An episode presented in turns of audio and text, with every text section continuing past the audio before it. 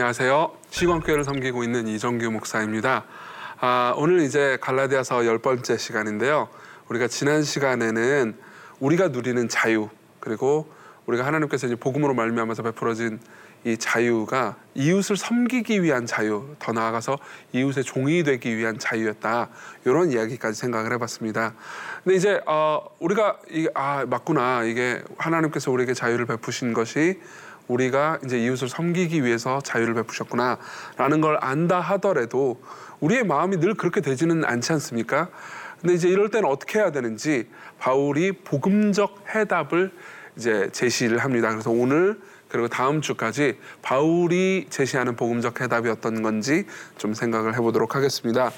아, 그래서 바울이 이제 그 먼저 제시하고 싶은 개념은 어, 성령으로 말미암아서 이제 하나님께서 우리를 거룩하게 만드시면 다시 말하면 이웃을 진실로 사랑하게 하시고 이웃의 종이 되게 하신다면 이제 어떤 열매가 드러나는가 요걸 중점적으로 보려고 하거든요. 그래서 이제 전체적으로 내용은 이렇게 됩니다. 16절부터 18절을 이제 우리가 보면서 육체의 역할과 성령의 역할 그러니까 이제 우리 안에 육체가 저지르는 죄 그리고 그걸 이제 성령께서 어떻게 바꾸시는지에 대한 개괄적인 얘기를 좀 할 거고요. 그 다음에 이제 19절부터 21절에 바울이 길게 육체의 일에 대해서 설명을 합니다. 그걸 간단하게 볼 거고, 그 다음에 이제 이거는 많은 분들이 잘 아시는 말씀이죠. 성령의 아홉 가지 열매라고 부르는 그 열매들에 대해서 좀 생각을 해보겠습니다. 어, 그리고 마지막으로 이제 우리는 어떻게 살아야 하는가에 대한 간단한 이야기를 하고 그 이야기가 이제 아마 다음 주까지 이어지게 될 겁니다. 예. 먼저 이제 육체의 역할과 성령의 역할, 예, 성령의 역할을 강조했는데 어, 사실 육체의 역할을 이야기하는 이유는 이제 성령께서 우리 안에서 무슨 일을 행하시는지 더 깊이 이해하기 위해서거든요. 16, 17절을 보면요. 여기 보면은 이제 두 가지가 대비가 됩니다. 내가 이르노니 너희는 성령을 따라 행하라. 그럼 육체의 욕심을 이루지 아니하리라. 그러면서 육체의 소욕이 나오고요. 그 다음 또 성령이 육체를 거스린다. 그러면서 성령님이 나옵니다. 그러니까 어, 분명히 딱 나오진 않았지만 여기에는 성령님의 소욕 혹은 성령님께서 일하시는 어떤 능력이라는 것이 암시돼 있죠. 그러면서 이 둘이 즉 육체와 성령이 서로 대적한다. 이렇게 이야기하고 있습니다. 자, 이게 무슨 의미일까요? 좀 설명을 해드리겠습니다.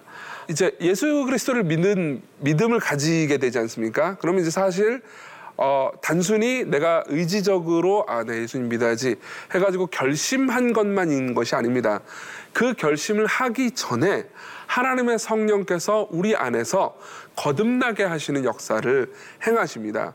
그럼 어떤 일이 일어나냐면은 죄를 짓고 싶어 하는 우리 마음 가운데의 소욕이 여전히 있습니다. 여전히 있는데 거기에 성령님께서 우리 안에 들어오셔서 성령님으로 말미암아서 의를 행하고 싶어하는 하나님 뜻대로 살고 싶어하는 새로운 소욕이 생깁니다. 이걸 로마서 6장에서도 바울이 좀 깊이 있게 설명을 했는데 거기에는 뭐라고 이 저기 얘기하고 있냐면은 죄의 지배와 은혜의 지배 이런 식으로 이제 두 개를 구분해서 설명을 합니다. 근데 이 똑같은 개념을 여기서는 육체의 소욕과 성령의 소욕 이렇게 이야기를 하는 거죠. 육체의 소욕은 뭐겠습니까? 이 육체라고 써 있으니까 많은 사람들이 오해하는데 그 육체는 여기서 말하는 육체는 그냥 이 육체를 의미하는 게 아닙니다.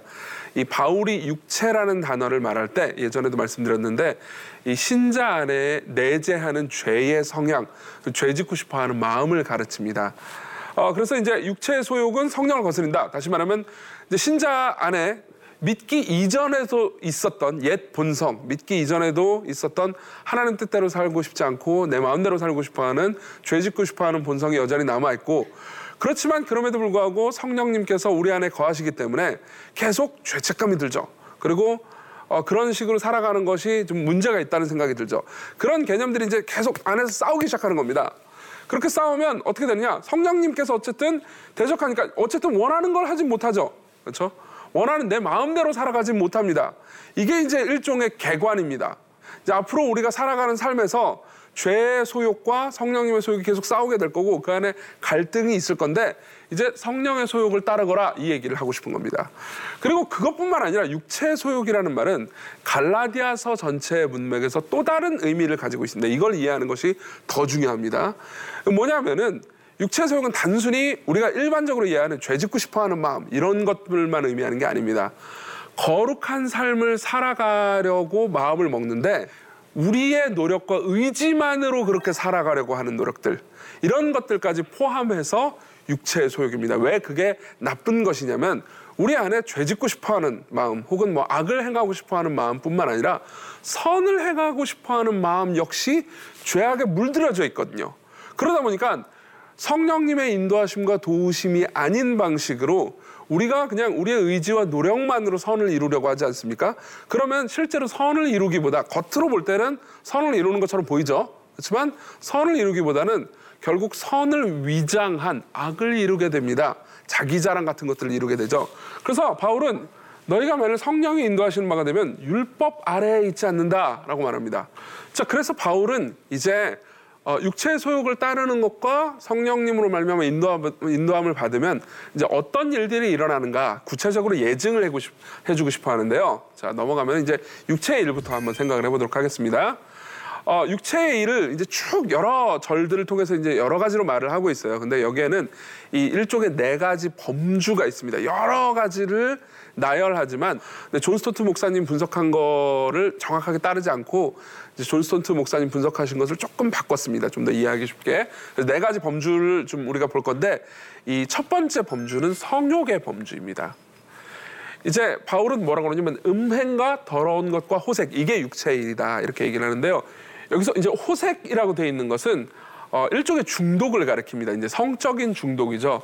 이 음행이 결혼 바깥에서의 성을 의미하고 더러운 것이 이제 하나님께서 만드신 성의 질서를 어기는 것이라면 이제 호색은 뭐냐면 이 두 가지 다시 말하면 음행이나 더러운 것에 계속 지속적으로 중독되는 상태를 가리키죠. 이것이 이제 바울이 말하고 싶은 첫 번째 범주입니다.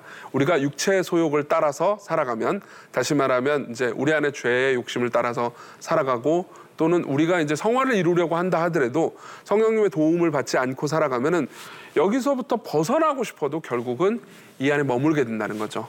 두 번째 범주는 종교적 타락의 범주입니다. 종교적 타락의 범주는 이제 우상숭배와 주술이라고 돼 있는데요. 우상숭배는 물론 이제 이 우리가 흔히 생각하는 뭐 여러 가지 우상들을 놓고 뭐 제사를 드린다든가 혹은 뭐 절을 한다든가 이런 것들도 포함됩니다, 당연히.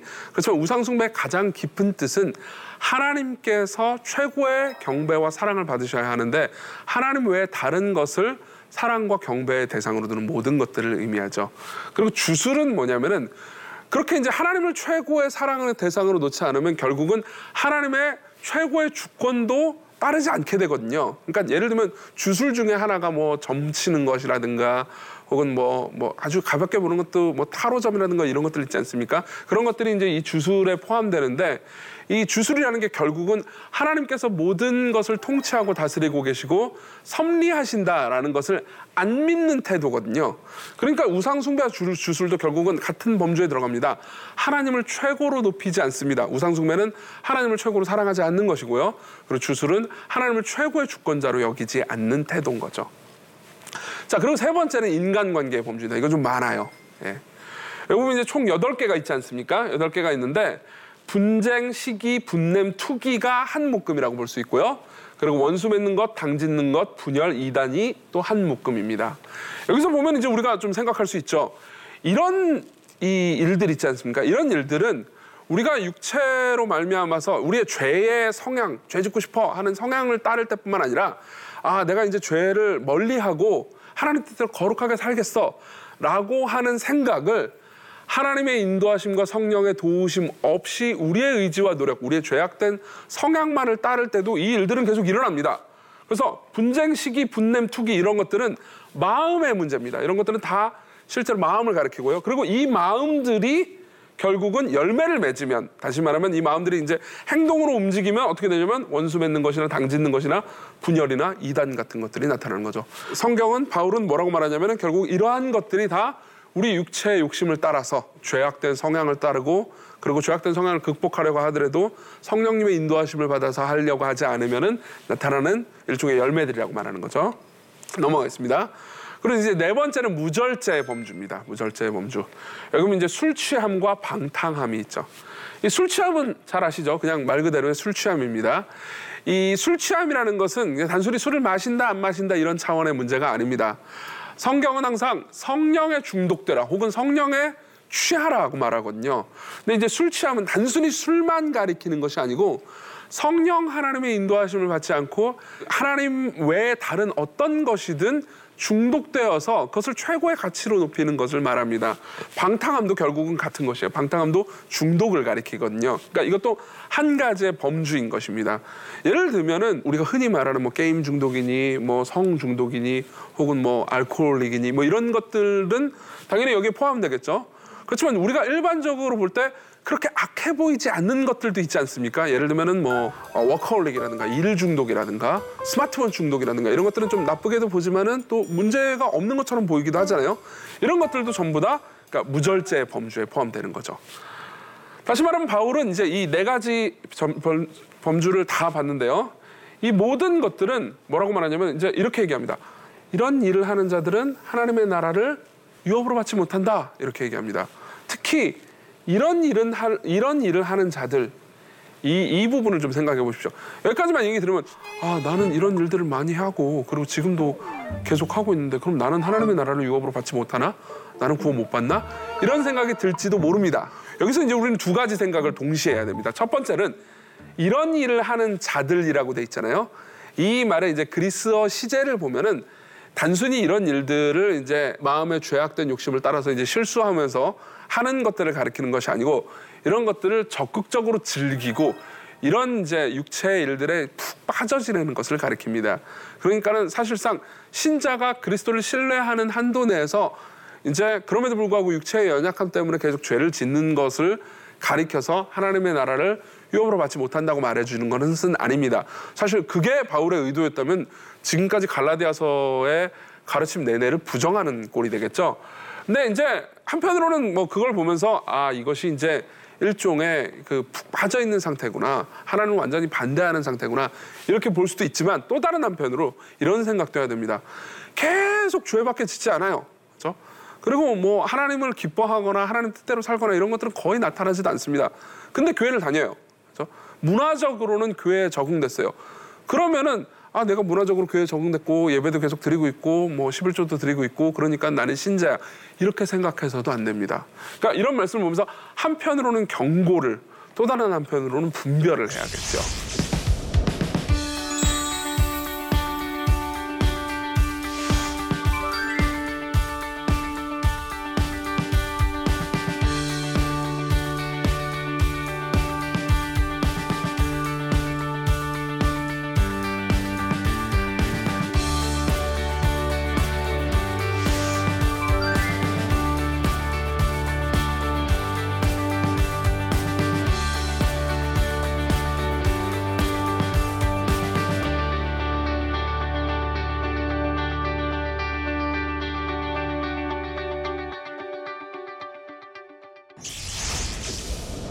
그래서 이제 지금까지 육체의 일들을 봤고요. 그 다음에 이제 성령의 열매를 보겠습니다. 성령의 열매. 오직 성령의 열매는 유명한 말씀이죠. 사랑과 희락, 화평, 오래 참음, 자비, 양선, 충성, 온유, 절제 이렇게 얘기합니다. 여기서 열매라는 말을 한번 생각해 볼게요. 열매. 이 열매는 단수입니다. 열매들이 아니에요. 열매입니다. 그러니까 정확히 말하면 이 사랑부터 절제까지 이 아홉 가지는 아홉 개의 열매라기보다 한 열매가 드러내는 아홉 가지 측면이라고 볼 수 있습니다. 자, 이제 각자 이 열매의 측면들을 좀 살펴보려고 하는데 먼저 생각해야 되는 것은 이 열매가 성령님께서 우리 안에 임하셔서 드러내는 하나님의 성품이라는 겁니다. 이 아홉 가지를 좀 자세히 살펴보잖아요. 그러면 기본적으로 이 아홉 가지는 인간의 이제 인간이 성령님을 따라서 맺는 열매이기도 하지만 기본적으로는 하나님의 성품이에요. 그래서 보면요. 자, 사랑 한번 생각해 봅시다. 사랑은 어떻죠? 하나님은 사랑이십니다. 가장 유명한 말씀이죠. 그죠? 여기 보면은 요한일서 4장 8절인데 사랑하지 아니하는 자는 하나님을 모른다고 합니다. 왜냐하면 하나님은 사랑이시기 때문이에요. 그렇죠? 여기서 인간이 우리가 서로 사랑하는 것과 하나님이 본질적으로 사랑이신 것을 연결시킵니다. 왜 그러냐면 하나님은 창세 전부터 삼위 하나님이시기 때문에 서로 인간이 존재하기 전부터도 서로 사랑하셨어요. 그러니까 사랑이라는 것은 하나님의 성품이 하나님의 본성입니다. 근데 하나님을 믿게 되잖아요. 예수 그리스도를 믿음으로써 성령님의 능력으로 변화되어 가잖아요. 그러면 사랑이신 하나님을 따라서 사랑하게 됩니다. 그죠? 자식이 부모 닮듯 그죠? 이 하나님의 자녀들은 하나님을 닮아가게 돼요. 사랑을 받고요. 그 다음 희락도 마찬가지입니다. 희락도 하나님의 성품입니다. 하나님은 창세 전부터 삼위 하나님께서 서로 사랑하심으로써 기쁨이 넘치셨어요. 그래서 예를 들면 요한복음 17장 13절은 그들로 내 기쁨을 그들 안에 그들은 예수님의 제자들이에요. 예수님의 제자를 제자들에게 예수님께서 내 기쁨을 충만히 가지게 하려 합니다. 이렇게 말, 말씀하십니다. 무슨 말이죠? 우리가 기뻐할 수 있는 이유는 예수님이 기쁨이 넘치는 분이기 때문이에요. 성부, 성자, 성령 하나님은 서로 사랑하심으로써 기쁨이 충만한 분이셨습니다. 그래서 우리 역시 예수님의 기쁨으로 말미암아서 기쁨이 충만할 수 있다는 거죠. 그렇죠? 자, 화평 역시 마찬가지입니다. 화평 보면은요. 고린도후서 13장 11절을 보면 평강의 하나님이라고 말하죠. 예, 정확히 말- 번역하자면 이제 평강이신 하나님입니다. 하나님 자체가 아까 화평이라고 번역된 단어하고 이 평강이라는 단어하고 그리스어로는 같습니다. 이 하나님 자신이 평화의 하나님이라는 거예요.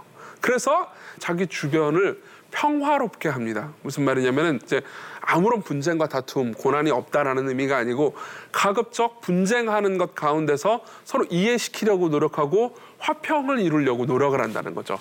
자, 오래 참음 역시 마찬가지입니다. 이 기억나는 말씀이 있는지 모르겠지만, 그렇죠? 하나님께서는 우리를 그렇죠? 회개 회개에 이를 때까지 길이 참으십니다. 로마서 2장 4절. 오래 참음은 하나님의 가장 아름다운 속성, 물론 다 모든 속성이 다 아름다워요. 근데 오래 참음이라는 하나님의 속성 때문에 우리가 계속 죄를 지어도 하나님께서 끊임없이 용서해 주실 수 있는 겁니다. 누군가 우리가 하나님한테 대하는 것처럼 누군가가 우리한테 대하잖아요. 그러면 우리는 뭐 한 달 뭐 혹은 1년도 가지 못해 가지고 관계를 쉽게 끊어버리려고 할 거예요. 근데 하나님은 그렇게 하지 않으십니다. 자비 역시 마찬가지입니다. 이는 예수 그리스도 그리스도 예수 안에서 우리에게 뭐라고 말합니까? 자비하심으로써 그 은혜의 지극히 풍성함을 여러 세대에 나타냅니다. 자비는 풍성하게 흘러넘치는 이 불에 넘치게 베풀어지는 하나님의 사랑입니다. 이것 역시 우리가 자비롭게 남을 대할 수 있는 것, 누- 누군가 우리에게 주는 대로 대하지 않고 더 풍성하게 대할 수 있는 이유는 하나님께서 그런 분이라는 거죠. 그게 이유입니다. 자, 그래서 이제 서로 친절하게 하며 불쌍히 여기며 용서하기를 하나님이 그리스도 안에서 너희를 용서하심과 같이 하라. 그렇죠? 하나님이 그리스도 안에서 너희를 용서하심 이거는 하나님의 자비의 속성입니다. 그렇죠? 근데 우리도 그렇게 해야 된다고 말하죠. 그렇죠? 양선, 양선은 그냥 선함입니다. 주는 선하사 선을 행하시오니 주의 윤례대로 나를 가르치소서. 이게 이제 시편 119편에 있는 말씀인데 시편 119편이 이제 무슨 얘기냐면 물론 여러 가지 이야기가 있지만 시인이 굉장히 큰 고난을 받고 있습니다. 근데 그 고난들조차 곰곰 따져보고 그 고난들이 자기에게 미친 영향을 생각해 보면 주님이 늘 선하셨다. 이렇게 이야기를 합니다.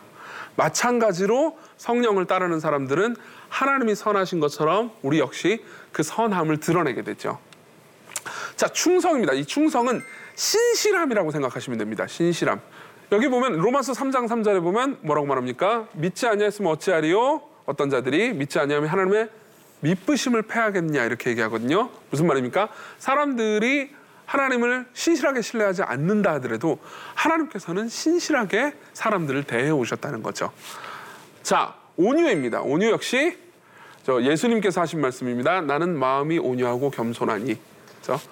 근데 그 다음 절에 보면요. 그 다음 이제 민숙입니다. 이제 모세가 한 말입니다. 모세는 온유함이 지면의 모든 사람보다 더하더라. 그렇죠? 왜 모세가 온유할 수 있었을까요?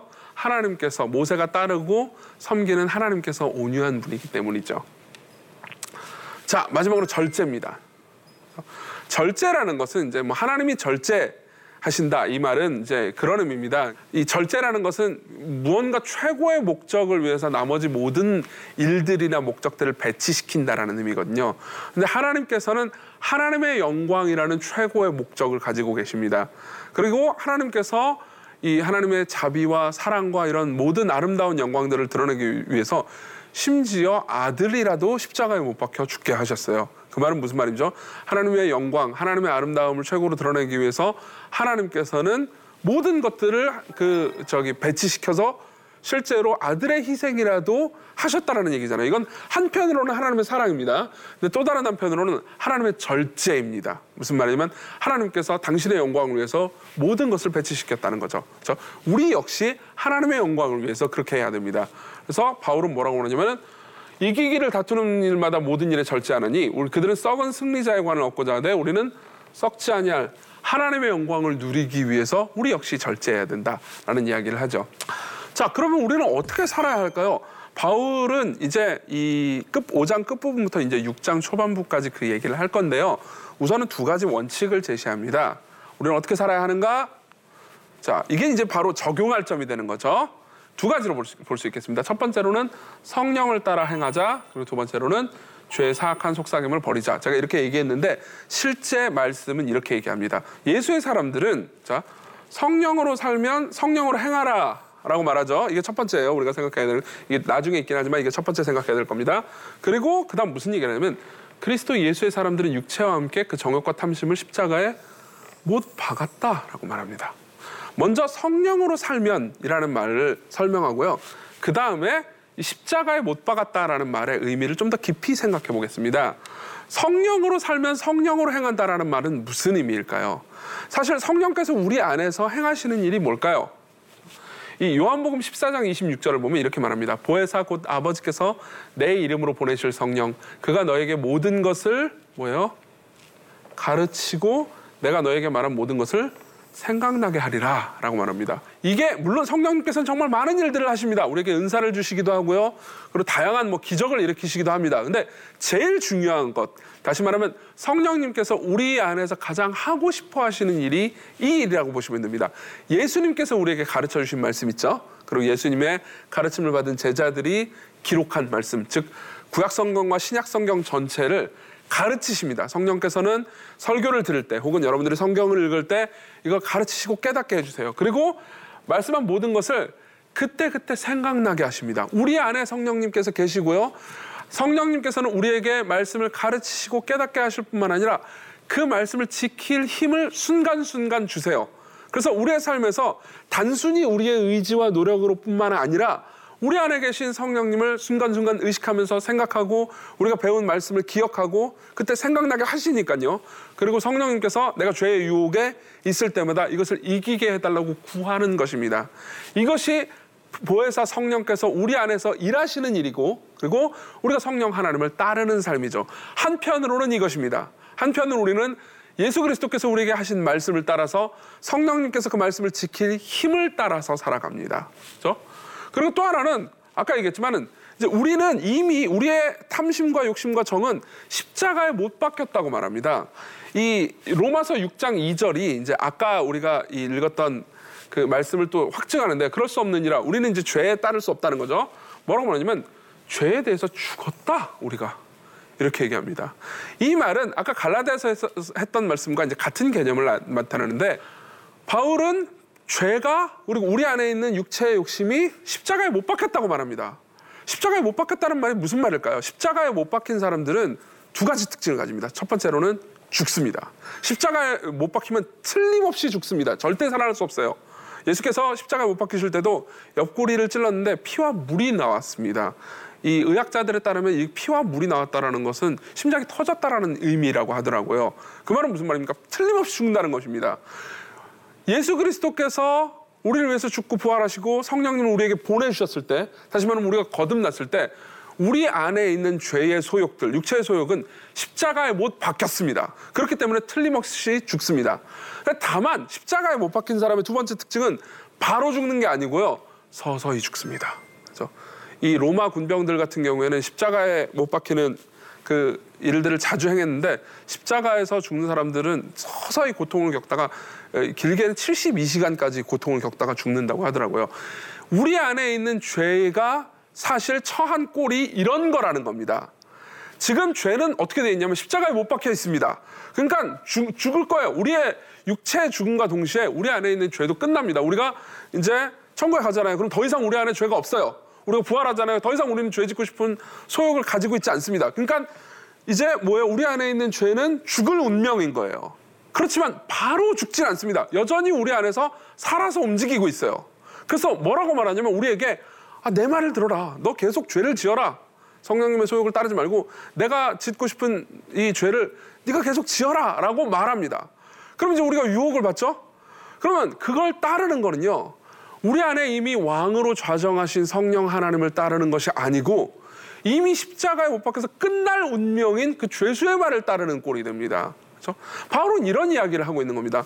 하나님께서 성령으로 말미암아서 너에게 하신 일이 무엇인데 하나님께서 성령으로 말미암아서 너희 죄가 이미 끝나버렸고 이제 장차 죄는 죽을 운명이고 너는 이제 완전히 성결해져서 아름다워질 운명인데 왜 죄, 죄의 성향을 따르냐? 죄가 너희의 마음 가운데 속삭일지라도 그는 이미 십자가에서 죽었다. 끝났다. 그렇기 때문에 죄의 말을 따르지 않고 성령님의 음성에 민감하면 그분의 음성을 따라라. 하나님의 말씀을 따라라. 라고 격려하는 것이죠. 이때 성령 하나님께서는 단순히 우리의 의지에만 성화를, 거룩함을 맡겨두시지 않으시고 우리 안에서 거룩한 삶을 빚어내십니다. 능력으로 역사하십니다. 그래서 우리 안에서 이웃을 사랑하는 마음, 아까 말씀드렸지만은 성령의 열매들을 맺게 하시고요. 또 다른 한편으로 육체의 일을 죽이게 하시죠. 자, 지금까지 우리가 이제 갈라디아서 10강 그래서 이제 성령의 열매와 육체의 일 이것을 살펴봤는데요. 우리가 이제 이 성령께서 우리 안에서 하시는 일을 좀 더 깊이 살펴볼 필요가 있거든요. 그래서 오늘 10강 여기까지 하고요. 어, 11강에서 성령께서 우리 안에서 무슨 일을 하시는지 다시 한번 좀 보도록 하겠습니다. 지금까지 시청해 주셔서 감사합니다.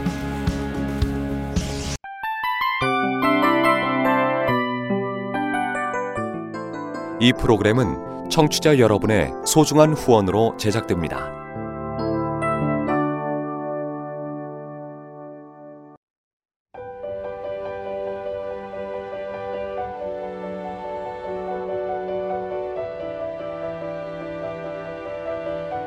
세상에는 수많은 교회들이 있지만 더 깊이 있는 말씀 강해를 찾기 위해 크기로만 교회를 선정하지 않습니다. 보다 좋은 영적 콘텐츠를 더 많이 나누기 위해 방송비를 받지 않습니다. 1년 365일 복음만 전하고 싶어서 우리는 광고를 하지 않습니다. 온누리의 복음을 땅끝까지 CGN TV와 함께 땅끝 성교사가 되주세요